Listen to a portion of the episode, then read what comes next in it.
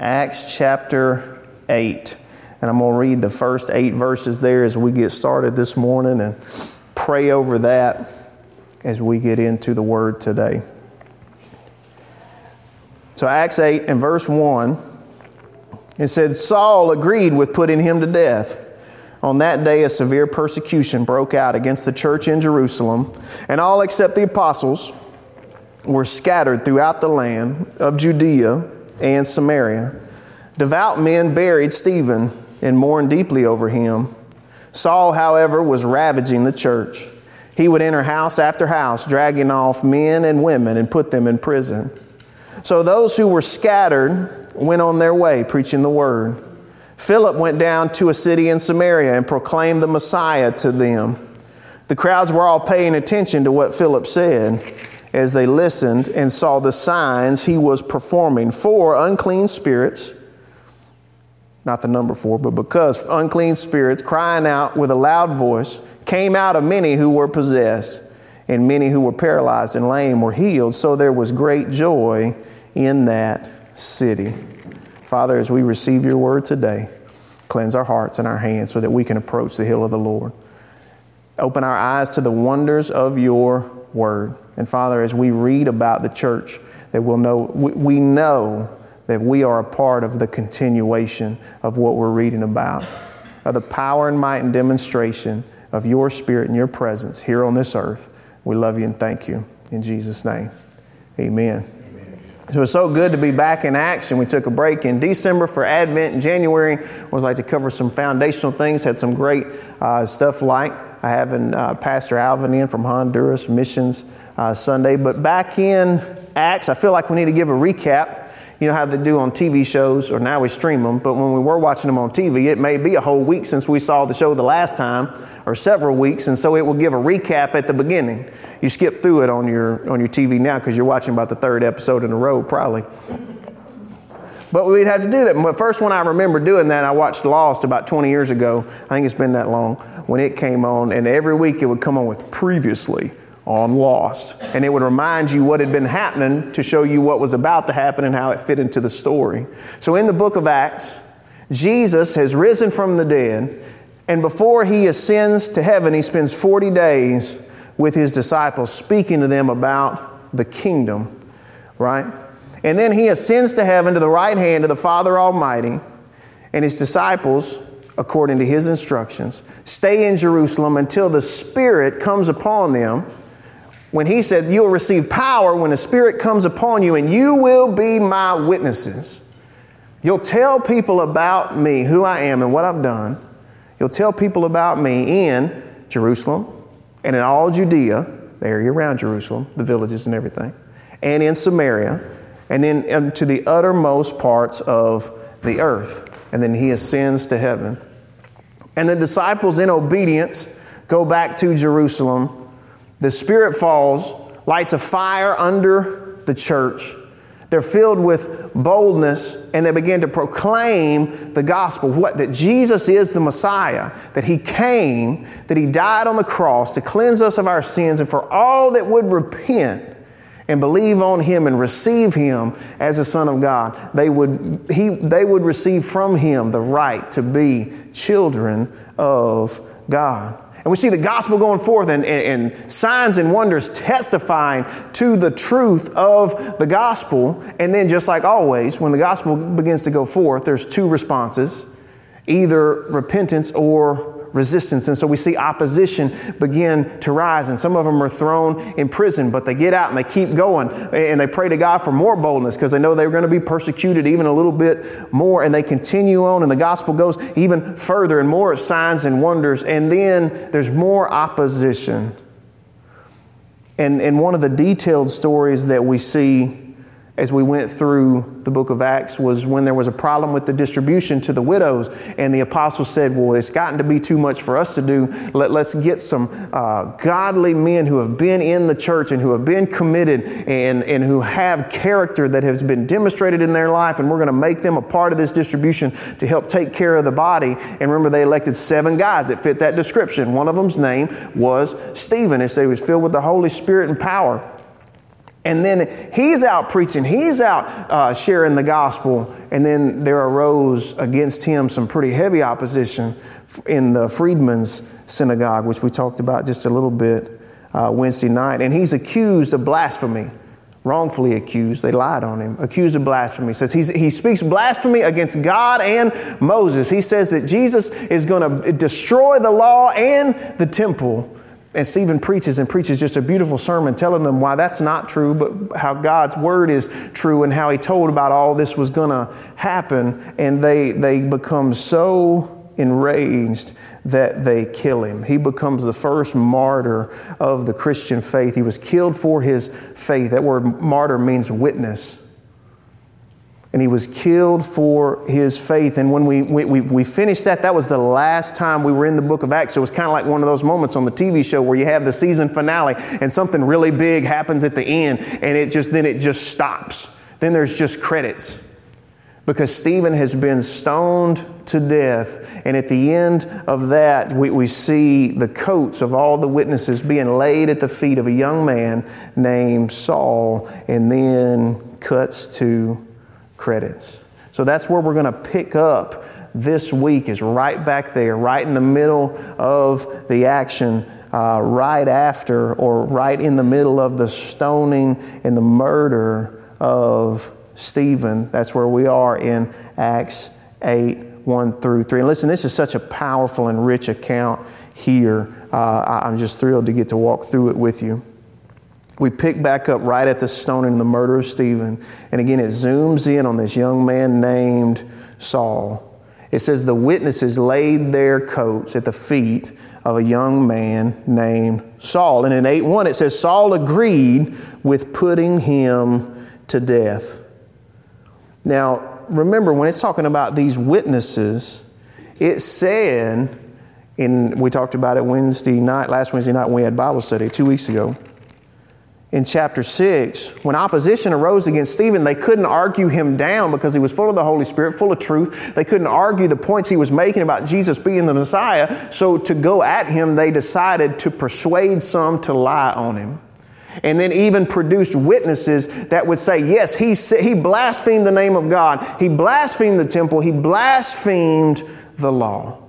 They present these witnesses that do that. Now, one of the parts of the law that, that I thought was really neat, it didn't work here, but it was really neat, is if you were a witness in one of these cases against someone that capital punishment was going to be uh, meted out, I mean, somebody's going to die as punishment for what they did, they required the witnesses to be the ones to pick up the rocks. They required the witnesses to be the ones to pick up the rocks, thinking this will deter people from lying if they've got to be the one to pick up the rocks and chuck them, right? Remember when Jesus had the woman thrown in his feet? Kelly brought it up last week. He said, All right, whoever is without sin, cast the first stone. Because they, they, they, came as witnesses. We saw this, we caught them in the act, let's, let's stone them. And so these witnesses weren't deterred by that, but they turned from liars into murderers. And they laid down their coats at the feet of Saul so they could, you know, couldn't really move around very well with that outer coat on. And it says that Saul agreed with putting him to death, that he was unmoved and not sorry. Now, something we notice here before we move on is that when we label someone our enemy, because that's what they had done with Stephen, they had labeled him their enemy. And so, because they had labeled him as such, they self justified all their actions against him. We believe that he's wrong and what he's doing is wrong, so we got to get rid of him. Uh, uh no holds barred, all methods on the table, any means necessary. We've got to get rid of him. And so they justified lying on him. And these are supposed to be believers. These are supposed to be people that are in uh, order with the God of the, of the Old Testament. But they said, I'm against you. And so it's going to justify everything that I'm going to do against you, the wrath and the vengeance that I want to see poured out on you because I am against you. Why? Because in their mind, well, he deserves it. He's bad. He deserves it. He's a problem. And we see it here and we can see it in the world today. They said, You're a blasphemer. He said, No, I'm not. See, here's the truth. They said, Yes, you are. You're a blasphemer. No, I'm not. Yes, you are. You want to destroy the law and the temple. No, I don't. Look, I will tell you about it. And then they, they kept on and pushed forward. And look, what did Stephen do? His last words, what, what were they? Don't hold this sin against him. Don't hold this sin against them. So when he's actually had wrong committed against him, what has he chosen to do? Forgive, right? That's just a setup. This is where we are today in the passage. Saul agreed with putting him to death. Again, unmoved and not sorry. Now, we'll talk about it when we get to this passage on, on Wednesday in our Bible study. Is did he know? Did Saul know? Or did he just buy the lie that was being told? I thought that was interesting. That's Wednesday. And it says, he, Stephen is stoned. Saul agreed with it. And also in verse 1, on that day, beginning that day, severe persecution broke out against the church.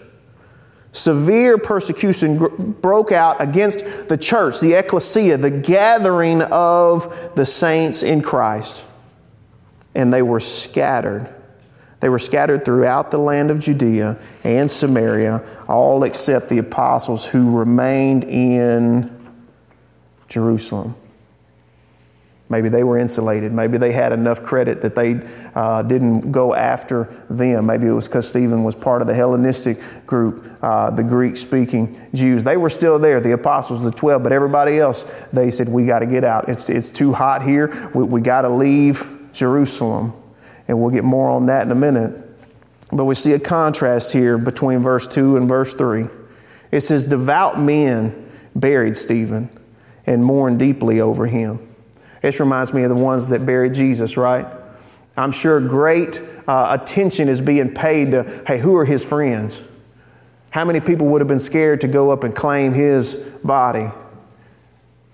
to be associated with the one that had just got stoned. But there were some devout people who said, no, this, he, his, his body needs to be laid to rest in a way that's going to be honorable and right.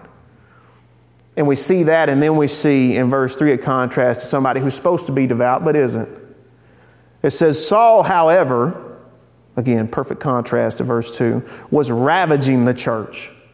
Ravaging the church. That word ravaging is an animal ripping meat off the bone.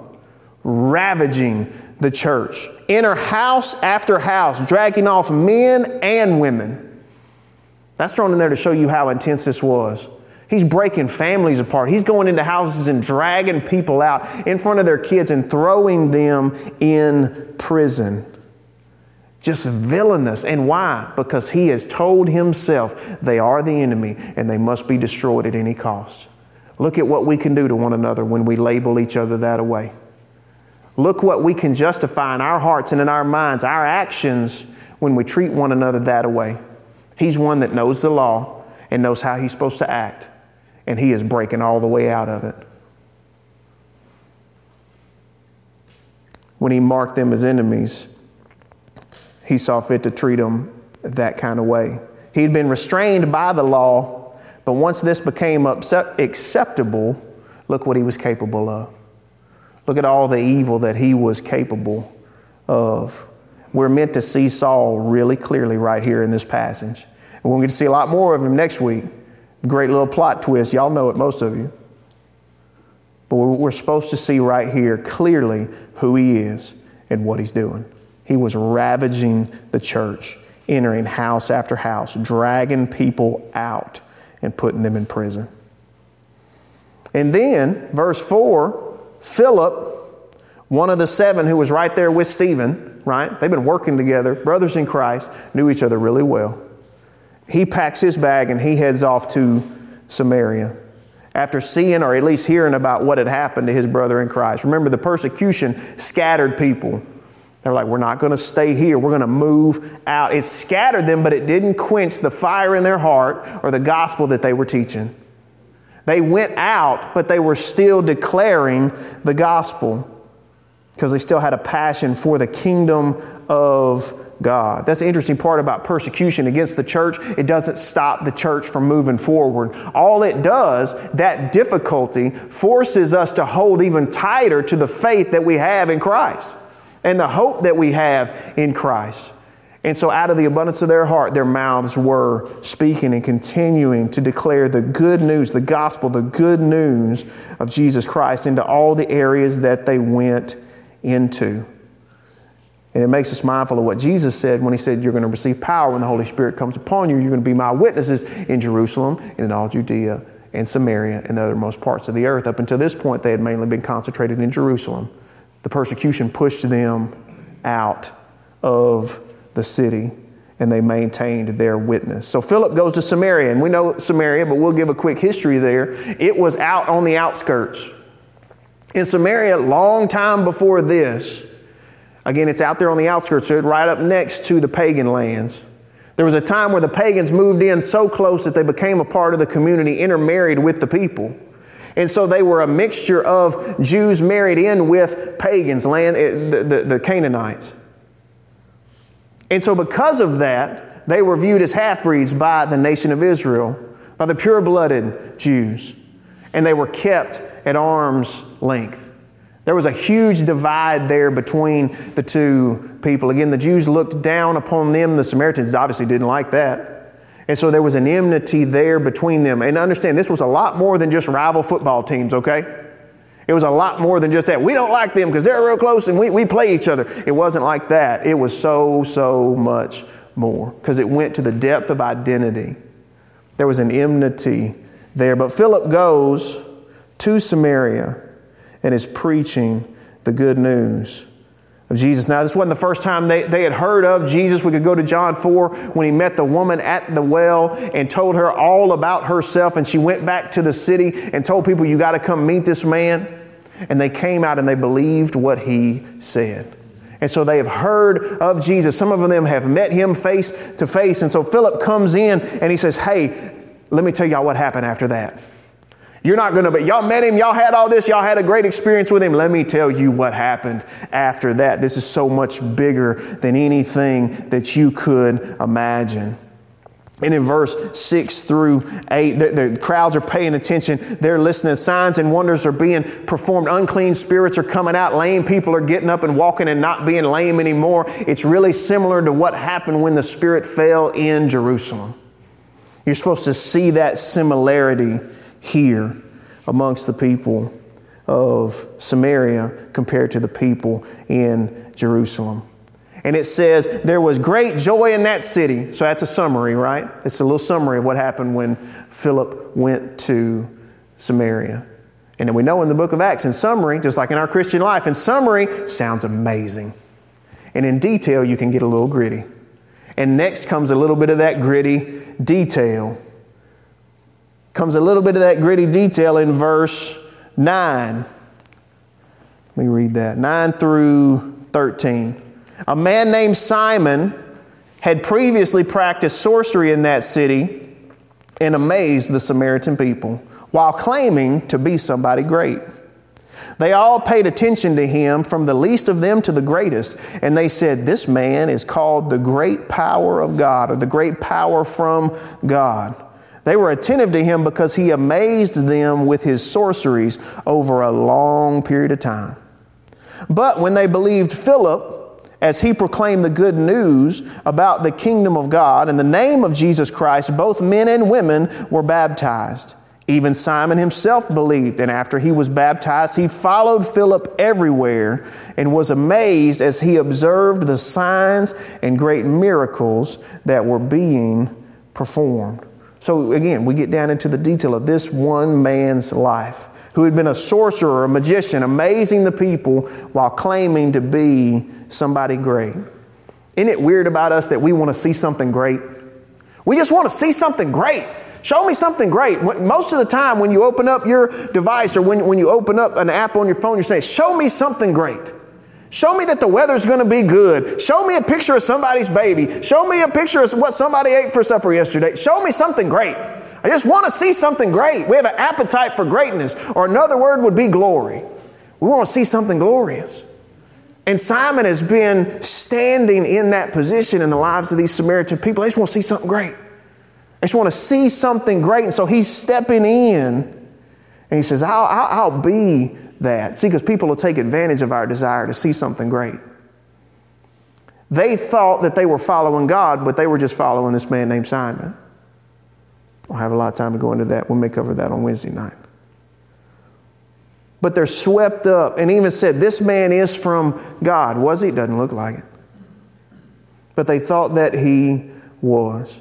Then in verse 12, when they believed Philip as he proclaimed about the kingdom and its king, Jesus the Messiah, men and women are baptized. And notice, when they listened to Philip, they didn't exalt Philip, they exalted Jesus. They exalted Jesus. And then even Simon believes. Verse 13, even Simon believes. Amen, right? Amen. Simon's been converted, maybe. We'll see.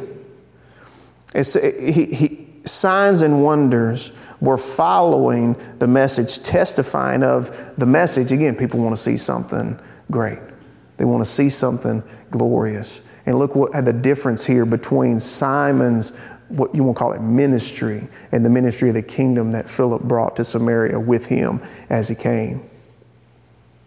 So Simon is following Philip. This language here means he's staying close to him. Anywhere Philip goes, Simon's going. Anything he's doing, I want to see what he's doing. I, I want to get along in behind of this. Verse 14. This, this, movement in Samaria is starting to build. It says, When the apostles who were at Jerusalem, remember they stayed there, heard that Samaria had received the word of God, they sent Peter and John to them. After they went down there, they prayed for them so the Samaritans might receive the Holy Spirit because he had not come, he had not yet come down on any of them. They had only been baptized in the name of the Lord Jesus. Then Peter and John laid their hands on them and they received the Spirit. So Samaria is re- receiving the gospel, it's going forth. All of this is happening. It's continuing. And, and again, we'll, we'll, get into this passage a whole lot when we get to it on uh, Wednesday night. But you can see uh, the Samaritans received, were received by the church in Jerusalem when the apostles came, when Peter and John came. And, that was also verified by the Spirit. What? That, that these are at the same level these aren't a people separate. These aren't a people lesser. These are people on the same level as those who had received the, the gospel and the Spirit in Jerusalem, which is huge. And we'll get more in that here in a minute. But in that, that again, that's great. That's summary, right? We'll get into a little bit more detail. Verse 18 and 19. When Simon, he's the magician, the sorcerer, he's been following along behind Philip. When he saw that the Spirit was given through the laying on of the apostles' hands, he offered them money, saying, Give me this power also, so that anyone I lay hands on may receive the Holy Spirit. See, he's been following, but he hadn't been learning. He's been around, but he ain't picked up what he's supposed to pick up yet. It goes back to his background in sorcery and in magic, which is what manipulation of either the elements and or people. It's, that's what it, the, the word literally translates into the ability to manipulate. Again, either the elements and or people, control. See, the gospel and the spirit set people free. Simon saw it as a means to control people. If I can be the one who gets to give out this, you know, uh, it doesn't tell us exactly what the manifestation was when the Spirit falls, but it's something he's like, I want to be able to do that to people. I want to be able to be the one who, who, who's able to put their hands on people and see that type of response. Now, how do we know that it wasn't a holy request? Peter's response pretty much lets us know that it wasn't a holy request. Look at what Peter said in verse 20. Peter told him, right after he said, What? I'll give you money, you give me this ability. Peter told him, May your silver be destroyed with you because you thought you could obtain the gift of God with money. You have no part or share in this matter because your heart is not right before God. Therefore, repent of this wickedness of yours and pray to the Lord that if possible, your heart's intent may be forgiven. For I see you are poisoned by bitterness and bound by wickedness. He told it like it was, didn't he? Man. See, because if I can buy it, I'm in control of it. It's not a, it's not a gift from God. It's the difference here. Simon said, I want to buy that from you. This is a product. This is a commodity. Peter said, You thought you could buy this gift with money. See, you used a different word. They said, This isn't a commodity, this is a gift from God. See, the church has a tendency to be prostituted out when somebody shows up with money.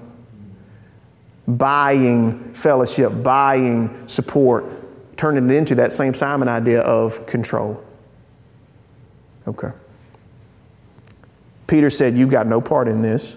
Your heart is wrong. You're poisoned by bitterness. You're bound by wickedness. And look here, I love the gospel. Therefore, what? Repent. Repent. He, he, he just spent two sentences telling him how awful he was. He's like, You're off. That's like the worst thing I've ever heard anybody say. Repent and let Jesus fix your heart. That's the gospel. You're awful. Repent and get a new heart. Your heart's bound up in bitterness. Come to Jesus and get free. He doesn't leave him off as a lost cause. He just says, I, I hope you'll repent. I hope that you'll turn from this. I love the gospel. And the ending there is a little ambiguous for Simon. Verse 24, he says, Pray to the Lord for me. Simon replied, So that nothing you've said may happen to me. I don't know if that sounds like, I don't know. He said, You go to God, you go to God and tell him that not, not to kill me, not to do that stuff you just said. Will you go tell him? You put in a good word for me. I don't know if he's there yet. I don't know if he's repent. I don't know if he's repentant there. There's a lot of discussion that's not for us to decide. Other than it's a little ambiguous for him. So I told you there's a lot happening in this episode in the book of Acts. Saul, remember we started with him, he, he, he is one of the maybe 1% of people who just in himself naturally has enough willpower to follow all the rules as he sees them. Okay? He, he even said it later I followed all of them. If you, tried to, if you tried to come at me on any of these laws, I was blameless in it. I was blameless in it. I followed all of them, but we can see and look, it didn't help him in the end. It didn't help him in the end. He, be, he became a persecutor. He became a participant in murder. He swallowed a lie that this man, this man Jesus, and all those who believed on him were the enemy. And he was, a, he was able in his own mind to justify breaking the law that he said that he loved to try to protect it. And he was able to justify that in his own heart. In his mind, he's like, I'll either destroy them or I, or I will convert them at the tip of the spear by a spirit of fear. I will make them so afraid that they will stop following Jesus. That's where Saul's at. From a law keeper to a lawbreaker, it wasn't enough to transform his heart. Then you got Simon, he's a sorcerer, he's a manipulator. He is leading the people, I said, from the least to the greatest. From the guy who lived on the street to the mayor of the town, if they had one. The least to the greatest are following this man. Thought himself to be somebody great. He believed his own press clippings. Or his own Facebook posts, and press clippings might be an old reference. Why? Because people were looking for something great to follow. They wanted to see something glorious. There's that hunger on the inside of us for glory. We just want to see it. We just want to be close to it. We want to be a part of it. And people take advantage of that. Simon took advantage of it. They thought they had found it in him, and he thought that godliness was a means of gain. He was finding his validation in all of his fans, all his adoring fans. And I, and I believe he saw the power, that a power of the kingdom that was flowing through Philip. I'm going to do real good if I don't mix up Philip and Simon. For some reason, they just keep blending together in my head. He saw the kingdom power flowing through Philip. He's like, hey, game recognized game. This dude's got it going on. I want to be, I got to figure out how he's doing these things. I got to figure out how he is getting this done. He's joining up. And then when, the, when Peter and John came, he said, I'll pay you for this power. See, I don't believe he wanted to see people set free. I believe he wanted to see people under his control. And that's not any better. He wanted control of the gift. We can't control a gift. So you see here two kingdoms at work. Two kingdoms are at work the kingdom of God and the kingdom of this world. Saul and Simon still entangled in the world. And so, one thing we need to do is search our hearts for the attitudes that we find in these two men and say, see if there be any way like that in me. Because we have a tendency towards it. We have a tendency to be like Saul. We have a tendency to be like Simon. It's in us just like it was in them. So we want to search our hearts and find that. And then we want to look at the story of Philip and just be, by God, encouraged. Because this is a man who just saw his friend murdered at the hands of those who said they were doing the right thing. Just saw his friend killed at the hands of these people. And then I imagine, okay, so this is the Bible, this is me stepping back from it. This is me imagining what that looks like for Philip. He's packing his bag. He's packing his bag. Friend comes in, sees him packing his bag. What you doing? Packing my bag. Got to get out of town. Yeah, I know it's getting getting real hot. And it, yeah, this whole this whole Jesus thing may not be, you know, all, all that it's cracked up to be. It's like, no, no, no, no, no. You don't understand. I'm leaving, but Jesus is still going with me. I'm not done following him. I'm just about to do it somewhere else because they're stoning people here. And I don't know if you heard, but Jesus said that we would be his witnesses in Jerusalem, where I'm trying to leave, in Judea, in Samaria. He said, So I'm going to go to Samaria. Friend gonna say, Samaria? You gonna go to Samaria? Like you've been living in Jerusalem. You, I mean, you, you like that's the that's where the half breeds live. You know, we don't even like them. He's like, well, listen, I was around John and he told me a story about Jesus when he went to Samaria. And he met with this woman. Let me tell you about it. Let me tell you about it. And also, before he was taken up, he told us to go there. And every time I think about it, my heart just burns and I want to go. I want to go. Persecution caused the gospel to proliferate. Again, the enemy's trying to destroy it, it just makes it go out further. Cannot be stopped. They, can dest- they could destroy a temple, but they couldn't destroy all of them. And the persecution just caused the believers to hold more steadfast to the faith that they had found in Jesus Christ, and they took it out of the city with them. And so Philip gets to Samaria and he starts to preach. He starts to preach. He's like, Y'all remember you, some of you met Jesus. Some of you just heard about him. Let me tell you what happened after he was here. Oh man, you won't believe what's happened so far. Here's, he, he, he died on the cross, but he rose again. We all saw him. And, and he was just walking around for 40 days. And then he, he went up into the sky. He went up to heaven. And here's what he told us to do. And then the Spirit fell. And when the Spirit fell, those that had been afraid got up and preached the name of Jesus. They had been running just a few weeks before from the leaders because of the name of Jesus. They had denied Jesus, and one who had denied him three times got up and preached the best sermon you've ever heard, and 3,000 people believed. And he'll do the same thing for you. Come, repent, and be baptized. He's baptizing people, and they're believing on Jesus. And this work is continuing and it's growing so much so that the word gets back to Jerusalem. And they send two apostles. Now, they just don't send two of the ones whose names you don't remember, they sent Peter and John.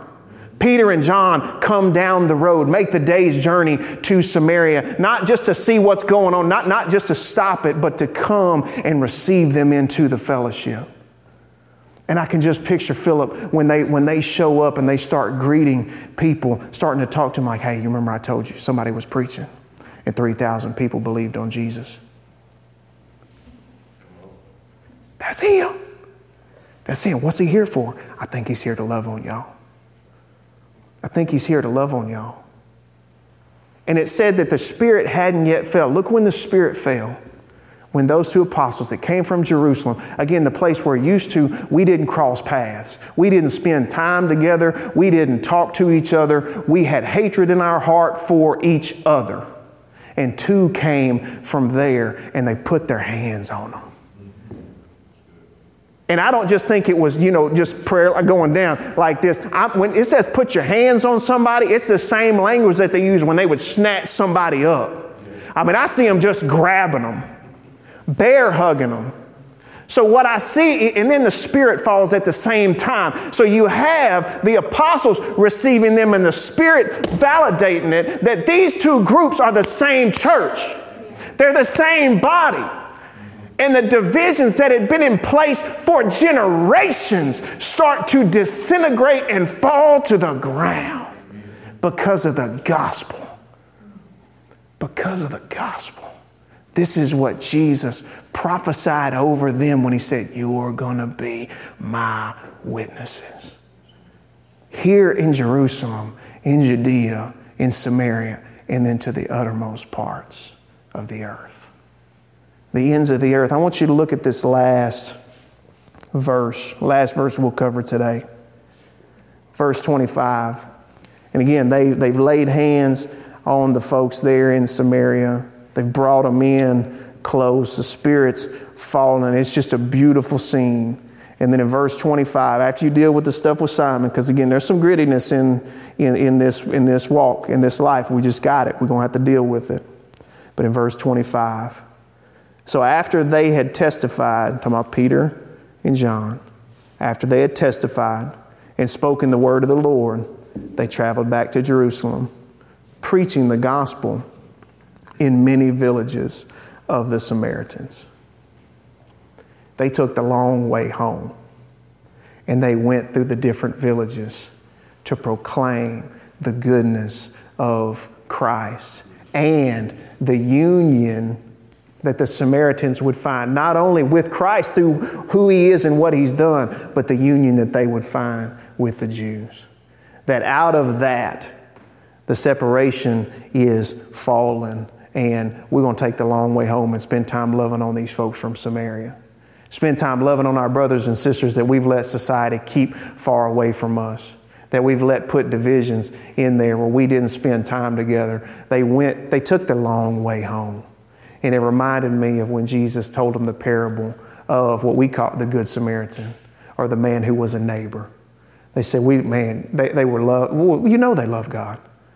And out of it, they were loving their neighbor as herself. Who was their neighbor? The people right in front of them, the people that needed help, the people that needed to hear the word of the Lord.